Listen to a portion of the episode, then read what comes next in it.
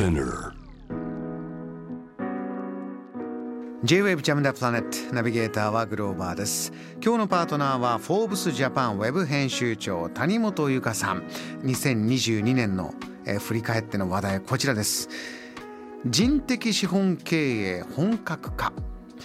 これはどういったお話でしょうか？はい、あの振り返ってみてですね何が今年大きな動きがあったかなと思ったんですよね。でそういうふうに考えてみると結構その企業さんから大きく引き合いがあったようなテーマということで人的資本経営というところがすごく多かったんですよね。なのでええおそらく2022年がこの人的資本経営元年的な位置づけになるのかなと思って今回取り上げさせていただくんですけれども、うん。この言葉本当にあのたくさんニュースなどでご覧になった方いっぱいいると思うんですけれど改めてですねじゃあどういったものなのかということなんだけども、もちろん人が重要なのはもうもともとずっと言われてることじゃないですか。え。日本ってこう資源がない国であるからこそ本当に人が唯一のこう資産であるアセットであるっていう考え方はもともとあったと思うんですけども、今まで企業ってどちらかというとですねこの人というものをある種コストに考えてたんですよね。うんねなんだけどそうじゃなくてコストじゃないんだぞと。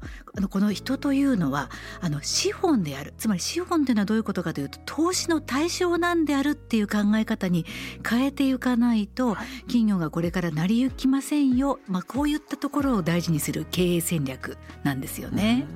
あのこれまでももちろん人は宝だったとうん。いうところから具体的には何が違ってきてるんですか、そうなんですよね。あの今まではですねいわゆるこうただの働き手であったんですけども、うんそうではなくって彼らのその実力であるとかやる気を引き出すことによって企業というものがそこのその積み上げでですねイノベーションが起きたりとかもちろん売り上げ上げることもできる全て成果につながっていくっていう考え方なんですよね。歯車じゃない彼らの意思みたいなものが全部企業の、ね、いろんな業績に反映していくんだぞという考え方なんですよね。ということなのでですね人たちがどうやったらばモチベーションを上げることができるのか知識やスキルをもっともっと上げていくためには何を企業としてあの提供していかなくちゃならないのかっていうところをきちんとあの戦略の中つまり経営戦略の中に当てはめて考えていこうというのが今回の大きな違いになってきそうですね。谷本さんあの特に若い世代ですけれども、もちろん歯車の中、はい。なんか花からなる気ない、ええ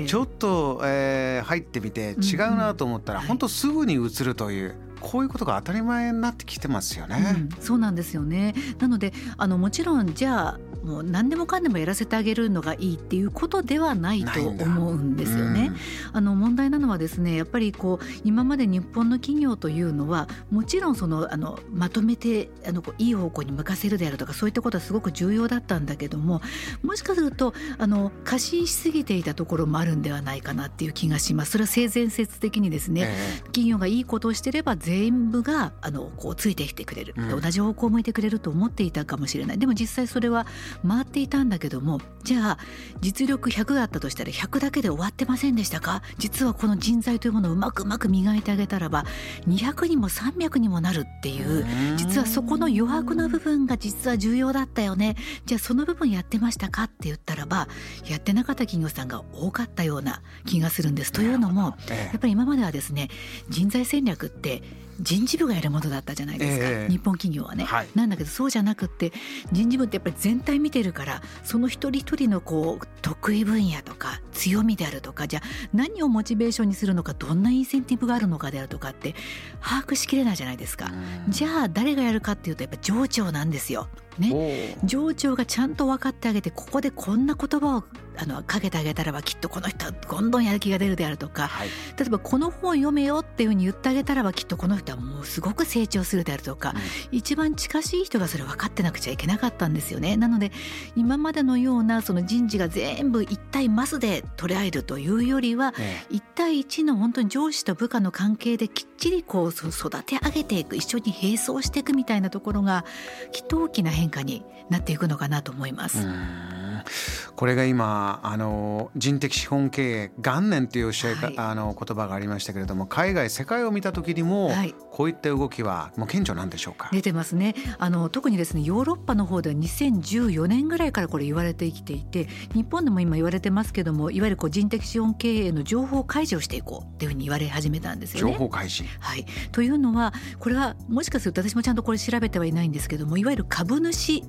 対策であったりとか、うん。そういったところもあの決してなかったとは言えないと思うんですよね。えで、まあ、そういった流れが出てきてそしてもういわゆるアメリカの方でも2020年ぐらいはこの人的資本経営のこう情報をすべて開示していこうっていう流れが出てきましたと。で日本においてもですね、まあ、できるだけそういうのを出していこうっていうことだと思うんですけれどもこれはですね、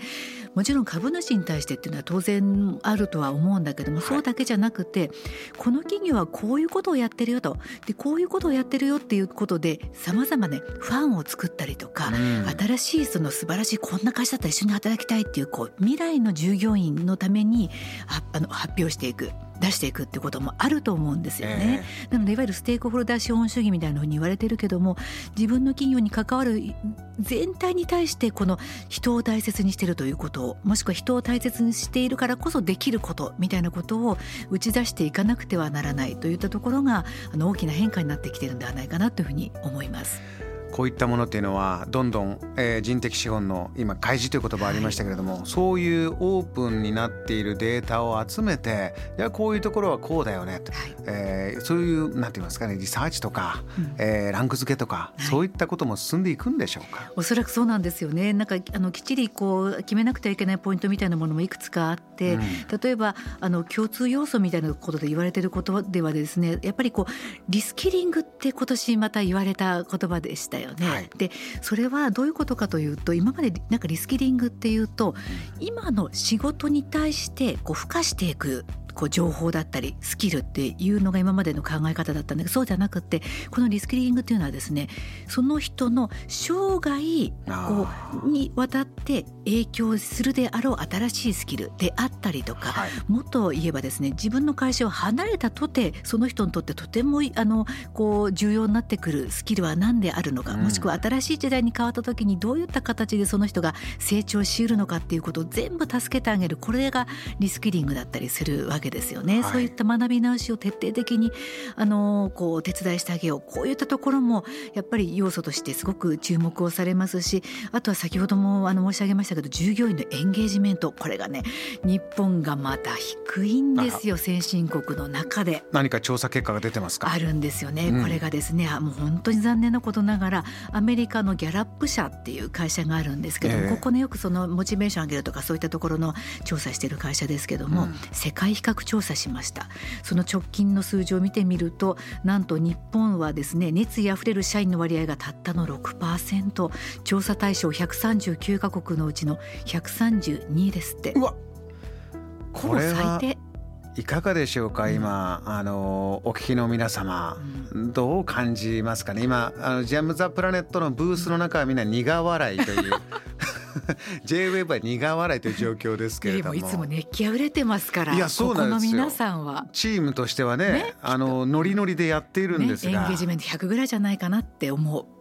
あれ今ちょっと遠く見た AD も言いましたけど大丈夫ですか？りょうちゃん大丈夫？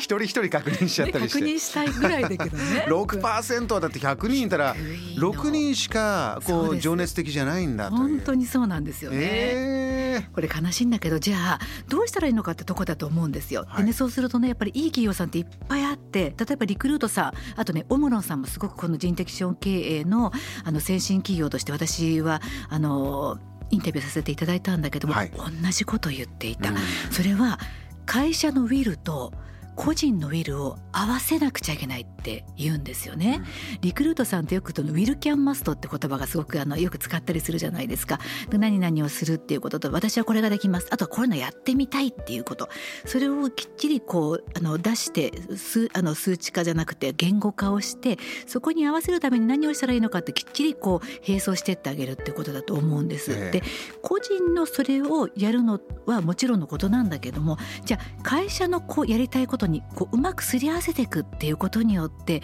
自分がこの会社にいる意味がある意義があるっていうふうに思わせるってこれがやっぱり大きなインセンティブだったりモチベーションになっていくんだと思うんですよね。でそれこそがまさにあの会社が目指すべきそのいわゆる姿勢であったりとかもしくはまあ社会的なメッセージであるとかそこをどういうふうにやっていくのかっていうことをきっと考えなくてはいけないそこからまず始めるっていうことはしていく元年になり得ているんだろうなというふうに思います。JAM The Planet